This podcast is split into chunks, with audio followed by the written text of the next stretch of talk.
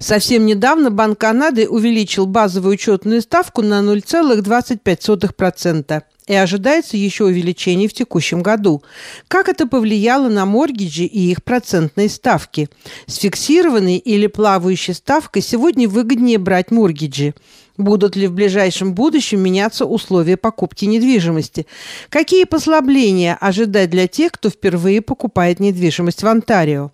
Эти и другие вопросы обсудили в беседе корреспондент радио «Мегаполис Торонто» Марина Береговская и финансовый консультант и моргидж-брокер Сергей Тотров.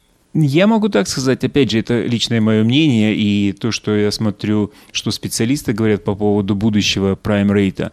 Мое мнение все равно variable rate более интересный по нескольким причинам. Первая причина – люди чаще всего в течение пяти лет начинают переделывать моргидж. И если они переделывают моргидж, и у них какие-то будут изменения, то есть им придется разорвать контракт, то variable rate mortgage, штрафные санкции, всего лишь 3 месяца интерес.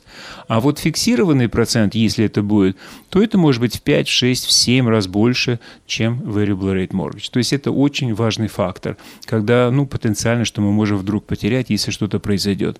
А вторая причина. Смотрите, variable rate сегодня, он, да, поднялся, он не стал такой, как 1.35 был буквально там месяц назад, он стал сегодня 1.95, но все равно это 1.95 в сравнении 3,79, 3,89, то, что сегодня фиксированные проценты, он на 2% почти ниже. О чем это говорит? О том, что для того, чтобы, ну, допустим, простая ситуация. У человека есть необходимость сегодня получения моргиджа, и он думает, а что же произойдет в следующие 5 лет? Значит, если взять фиксированный, то у нас все сразу зафиксировалось, и мы четко знаем, какая будет выплата в следующие 5 лет. Замечательно. Если мы возьмем variable rate, у нас сегодня интерес будет существенно ниже, чем фиксированный, и мы какой-то период времени будем выигрывать. Какой период времени? Ну, никто не может сказать, что же все-таки произойдет и как быстро будет подниматься интерес, но все знают, что подниматься он будет. Давайте посчитаем. Вот сколько я работаю, 16 лет в моргидж-индустрии, и сколько, в принципе, я 25 лет э, в финансовой области в Канаде работаю, не было никогда поднятия больше, чем 0,25%. То есть prime rate, он никогда не поднимался больше, чем quarter процента, да, 0,25. Сейчас разговоры идут из-за того, что вот нехорошая, скажем, ситуация в мире. Э, я, естественно, как против войны, это однозначно. Получается, что Банк Канады решил, что все-таки очень нестабильная ситуация, и они, может быть, поднимут даже на 0,5%. Но мы не будем говорить, насколько поднимут, но мы будем э, говорить, а сколько раз они могут поднять. То есть пока мы не дошли в своем поднятии этого интереса до этих необходимых фиксированных процентов, то есть это практически 2%, да, то есть надо 8 раз поднять, но каждый раз по 0,5 100% не будет поднимать. Мы считаем, что 8 раз как будто бы надо поднять. Вот за сколько лет поднимут на 8 раз? Ну, примерно я думаю, что может быть даже, допустим, за, за 2 года поднимут. То есть первые 2 года мы однозначно в интересе финансово выигрываем.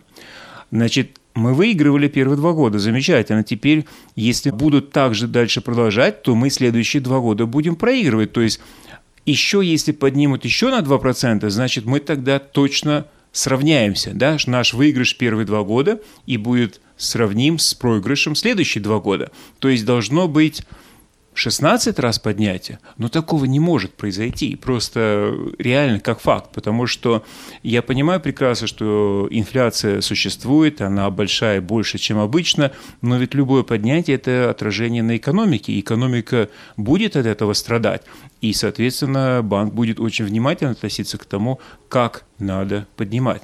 Поэтому мне кажется, что 16 раз, 15, 16 раз не предстоит и не будет такого поднятия. А в связи с этим, получается, тогда зачем же мы сразу переходим на очень высокий процент, когда можно постепенно идти, и вполне вероятно, что мы выиграем. На более длительный путь variable rate всегда выигрывает. Бывают ситуации, когда они сравниваются, но когда очень большая разница между variable rate и фиксированным процентом, а сегодня она почти 2%, то нет смысла этим заниматься. Вот это мое мнение. Сергей, а если вот нужно рефинансировать моргич, да, вот что вы посоветуете? Ну, давайте посмотрим. Э, ведь я сказал общую идею по поводу того, что есть процесс э, фиксации или фиксированного процента, или variable rate, да?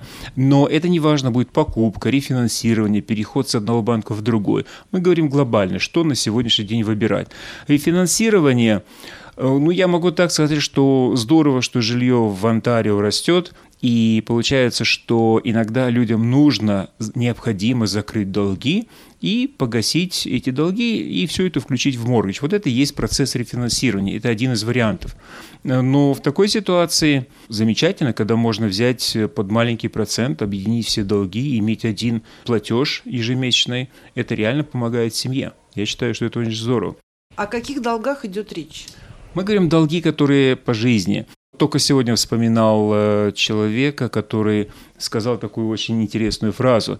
Когда он, пожив несколько лет в Канаде, я у него спросил, ну как у вас дела, там все-таки не так давно в Канаде. Он говорит, все очень хорошо, замечательно, зарплата в два раза больше, затраты в три раза больше. То есть, к сожалению, ну, очень тяжело копить, и люди некоторые залезают в долги, и как-то надо из, этого, из этой ситуации выходить. Рефинансирование собственного жилья и все это объединение под маленький процент с небольшими выплатами очень помогает. Вот это имеется в виду.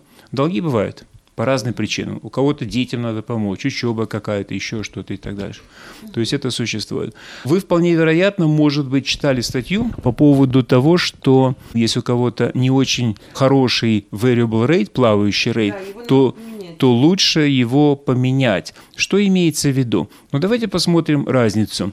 У человека, ну, скажем так, в 2020 году, когда COVID был, они в этот момент сделали prime rate минус 0,4%, prime минус 0,3%. То есть на сегодняшний день это получается 2,4%. Сегодня можно сделать prime минус, ну, больше, минус 0,8%, 1,9%, 1,95%. То есть реально можно на полпроцента улучшить. Если посмотреть на оставшиеся три года, которые существуют, то вот эти полпроцента за три года в будущем, э, они принесут гораздо больше выгоды, чем штраф. То есть можно просто разорвать этот моргич, заплатить маленький штраф, а выгоды будет больше, экономической выгоды больше. Вот это имеется в виду. То есть если сегодня есть на рынке лучший процент, который можно зафиксировать, то почему нет?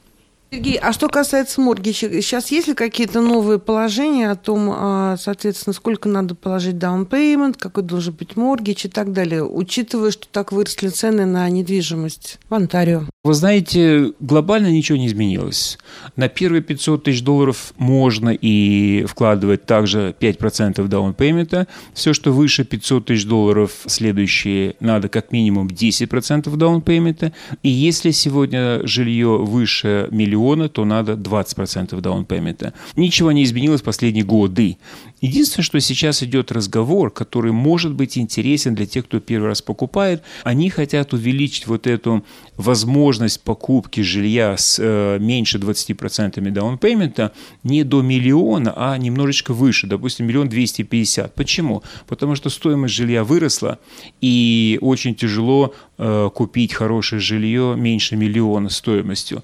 А получается, тем, кто не очень много имеет денег своих, им надо искать меньше миллиона а жилье не нравится, понимаете? Поэтому государство, ну, сегодня вот разговоры о том, чтобы увеличить вот эту величину, именно где со страховкой и где без страховки.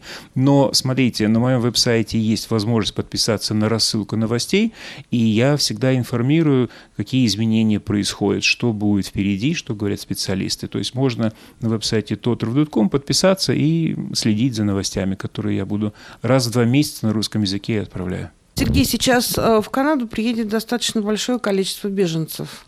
Вот для них какие-то, может быть, особые будут условия покупки, получения страховок там и так далее? По поводу страховок, это отдельный разговор.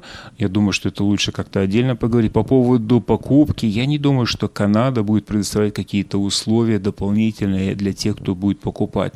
Ведь э, им же разрешено людям, которые приезжают, жить э, здесь первые три года и работать. Но они также являются людьми, которые имеют, допустим, рабочую визу, и они подходят под эти условия. То есть человек, имеет, имея рабочую визу, он имеет право купить жилье, не проблема в Канаде.